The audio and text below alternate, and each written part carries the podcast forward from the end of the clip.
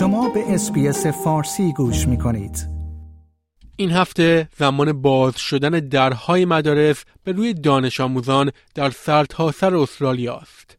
زمانی که می تواند برای بسیاری از خانواده های مهاجر سرشار از سوال، ابهام یا حتی نگرانی باشد. در حالی که سیستم آموزشی در ایران بیشتر در کلماتی مثل نمرات، کنکور و در نهایت موفقیت در دانشگاه خلاصه می شود در استرالیا بسیاری از این اهداف و سبک های آموزشی متفاوت است. اما مهمترین این تفاوت ها چیست؟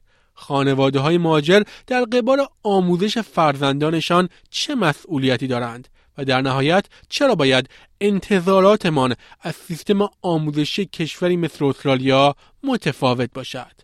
نیو صدر هستم و در گفتگویی این سوالات را از حنیف رضا جابری پور مشاور ارشد بنیاد کودکی استرالیا و دکترای آموزش از دانشگاه موناش پرسیدم.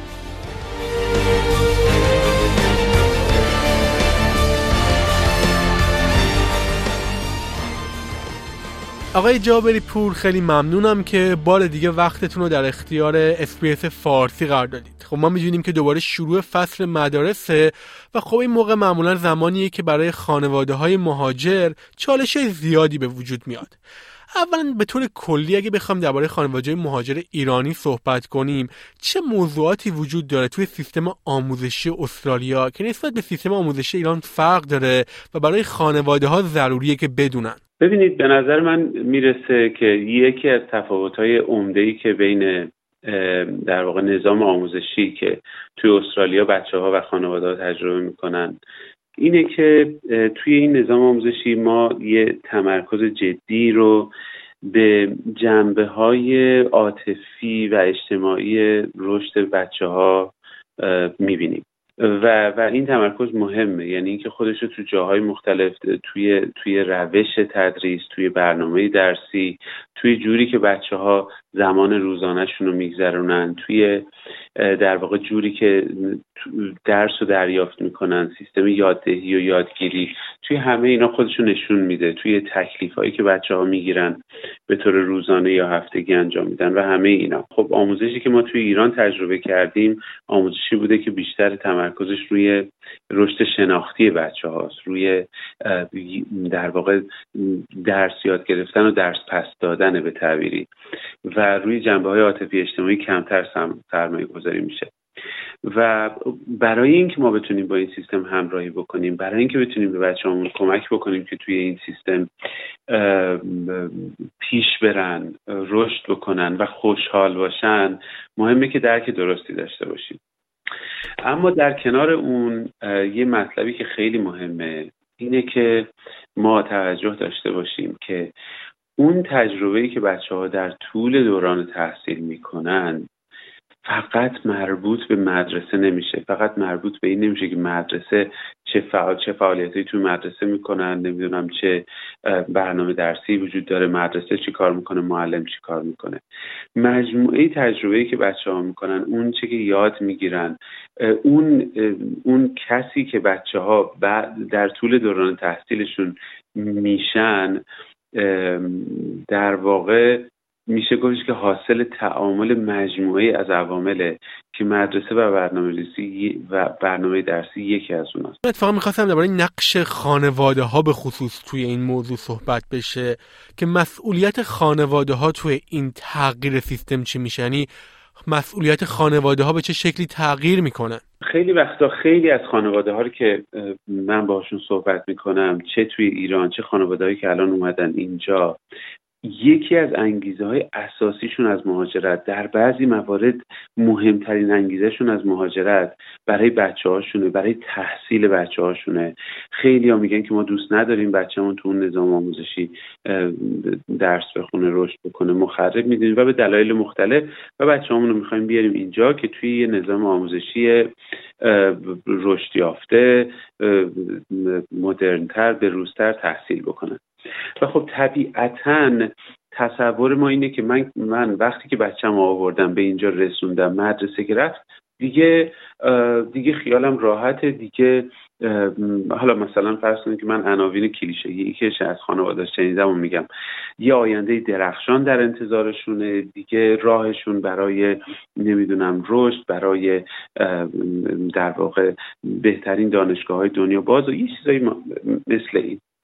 ولی خب ما باید توجه داشته باشیم که چه توی ایران چه توی اینجا چه هر جای دیگه دنیا اون یادگیری هایی که بچه ها دارن و رشدی که توشون اتفاق میفته به یه ترتیبی حاصل تعامل یا میانگین مجموعی از عوامله. یکی از اون عوامل البته مدرسه و برنامه درسی و فضای مدرسه و معلم و اینا هستش. عامل دیگه صد درصد خود خانواده است. پدر و مادر اون چیزی که بچه ها توی خانواده تجربه می‌کنن و با خودشون به طور روزانه دارن به مدرسه می‌برن. ببینین ما به عنوان خانواده خیلی مهمه که یه ارتباط ساز، سازنده و مداومی یه ارتباط مستمری با معلم و مدیر مدرسه مدرسه بچه‌مون داشته باشیم. برای اینکه درک بکنیم که توی اون مدرسه قرار چه اتفاقی بیفته داره چه اتفاقی میفته که بتونیم هماهنگ باشیم به مدرسه. من مواردی رو شنیدم که مثلا فرض بکنید که پدر و مادر چون که خودشون الگوی ایران رو داشتن توی آموزش مثلا از سرعت آموزش ریاضی بچهشون راضی نبودن. اومدن شروع کردن خودشون توی خونه با یه فشار بیشتری مثلا ریاضی به بچهشون یاد دادن حتی تو دوره دبستان. و بعد معلم یه موقعی از پدر و مادر خواسته که برن و گفته دارین چه کار می‌کنین شما؟ اگه قرار من معلمش باشم اجازه بدین که من این مسیر رو راهبری بکنم. ما عادت کردیم به آموزشی که خیلی روی ریاضی و علوم تاکید زیادی داشته باشه. و احساس می‌کنیم که بچه همون باید حفظیاتشون توی علوم زیاد باشه و توی کمترین زمان ممکن جدول ضرب رو از حفظ بکنن. این این درکی که خیلی از ما مثلا از ریاضی داریم. حالا اینو می‌تونیم یه مقداری پستش بدیم. و موقعی که می‌بینیم توی مدرسه این اتفاق نمیفته شروع می‌کنیم دخالت می‌کنیم. یا شروع می‌کنیم احساس عدم رضایت می‌کنیم از اون چیزی که توی مدرسه داره اتفاق میفته و اعتمادمون رو به اون چیزی که توی مدرسه داره اتفاق میفته از دست میدیم. و این تاثیر می‌ذاره روی روی کاری که بچه ها دارن می‌کنن. یه کار دیگه ای که خیلی وقتا خانواده های ایرانی می‌کنن اینه که خیلی زود میرن سراغ معلم های خصوصی. و در واقع میگم باز ما تمام تمرکزمون انگار که روی در واقع جنبه های روی رشد شناختی بچه هاست روی اینی که چه چیزایی یاد می‌گیرن چه چیزایی حفظ می‌کنن روی چه چیزایی مسلط میشن. و توجه نداریم که قسمت بزرگی از آینده بچه ها چه بس موفق ترین بچه ها توی آینده اون کسایی هستن که به لحاظ عاطفی اجتماعی بچه های رشد یافته هستن. این معنیش چیه؟ معنیش اینه که تک تک تعاملایی که بچه ها توی مدرسه دارن مهمه حائز اهمیته. باید بهش دقت کرد. با, با هر کدوم از معلم ها با, با معلم موسیقی با معلم مثلا فرض کنین که ورزش با, با, با, با هر کدوم از کسایی که توی مدرسه هستن با هر کدوم از بچه هایی که هستن با بچه هایی که از کشورهای مختلف هستن. این مزیت بزرگه توی نظام آموزشی استرالیا.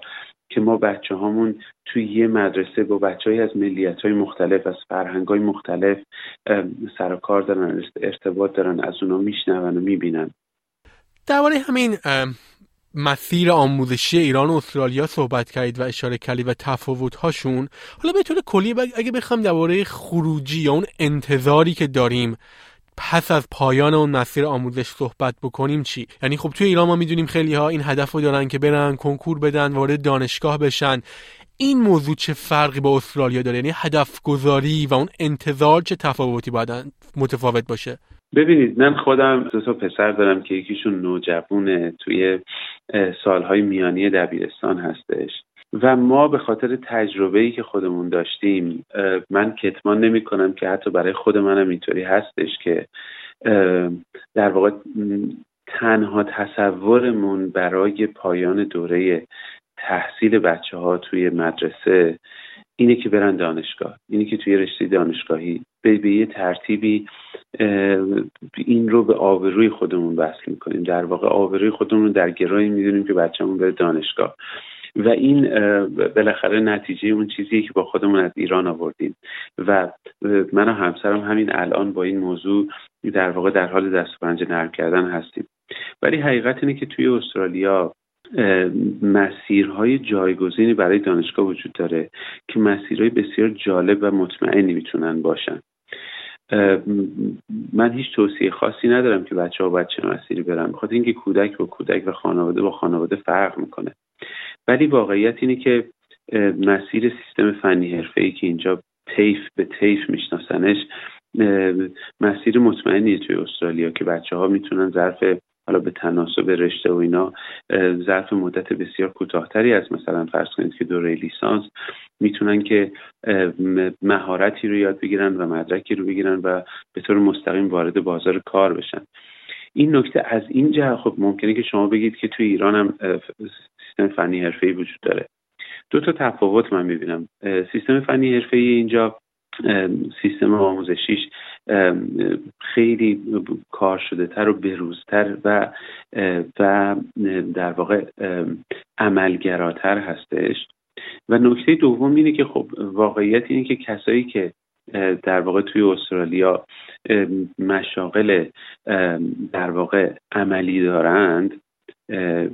مثل مثلا فرض کنید که کسی که ممکنه که مثلا توی کار در واقع الکترونیک و الکتریکی مهارت پیدا بکنه یا کار نجاری مهارت پیدا بکنه یا تو کارهای ساختمون سازی انواع اقسامش مهارت پیدا بکنه درآمدهای بسیار بالایی دارن.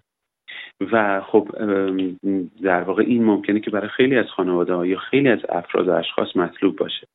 غیر از اون اتفاق دیگه که میفته اینه که شما ممکنه که وارد در واقع سیستم تیف بشید از سال مثلا یازدهم مدرسه بعد از سال یازدهم مدرسه دیگه سال دوازدهم نخونید وارد سیستم تیف بشین. بعد از اون که توی اون دوره رو گذراندین از اونجا تصمیم بگیرید که وارد دانشگاه بشید. این امکان باز هم وجود داره در واقع برای بچه ها البته من درک می‌کنم که احتمالا مطلوب اکثر یا همه خانواده ایرانی اینی که بچهشون بچه هاشون در انتهای دوره دبیرستان بالاخره نمره های خیلی خوبی داشته باشن ایتار بالایی داشته باشن و توی بهترین رشته ها وارد دانشگاه بشن. ولی حقیقت اینه که من روی خودم دارم کار می‌کنم و خیلی وقتا دوستانم هم در موردش حرف می‌زنیم که ما باید این عادتی که با خودمون از ایران آوردیم رو بتونیم که یه مقداری بازنگری بکنیم و مسیرهای متعددی که اینجا وجود داره رو برای بچه‌هامون امکانش رو ببینیم. و الا اتفاقی که ممکنه بیفته اینه که در نبود یک سطح بزرگی مثل کنکور ممکنه که ما بشیم عامل این که بچه هامون توی استرالیا همون فشاری که خودمون زمان کنکور تحمل کردیم رو تحمل بکنن و بلکه بیشتر از اون. و خب این طبیعتا مطلوب نیست و موضوعی که باید بهش توجه کنیم. جناب آقای حنیف رضا جابری پور مشاور ارشد بنیاد کودکی استرالیا. خیلی ممنونم برای وقتی که برای SBS فارسی گذاشتید. آیا می خواهید به مطالب بیشتری مانند این گزارش گوش کنید؟ به ما از طریق Apple Podcast، Google Podcast، Spotify یا هر جای دیگری که پادکست های خود را از آن می گیرید گوش کنید.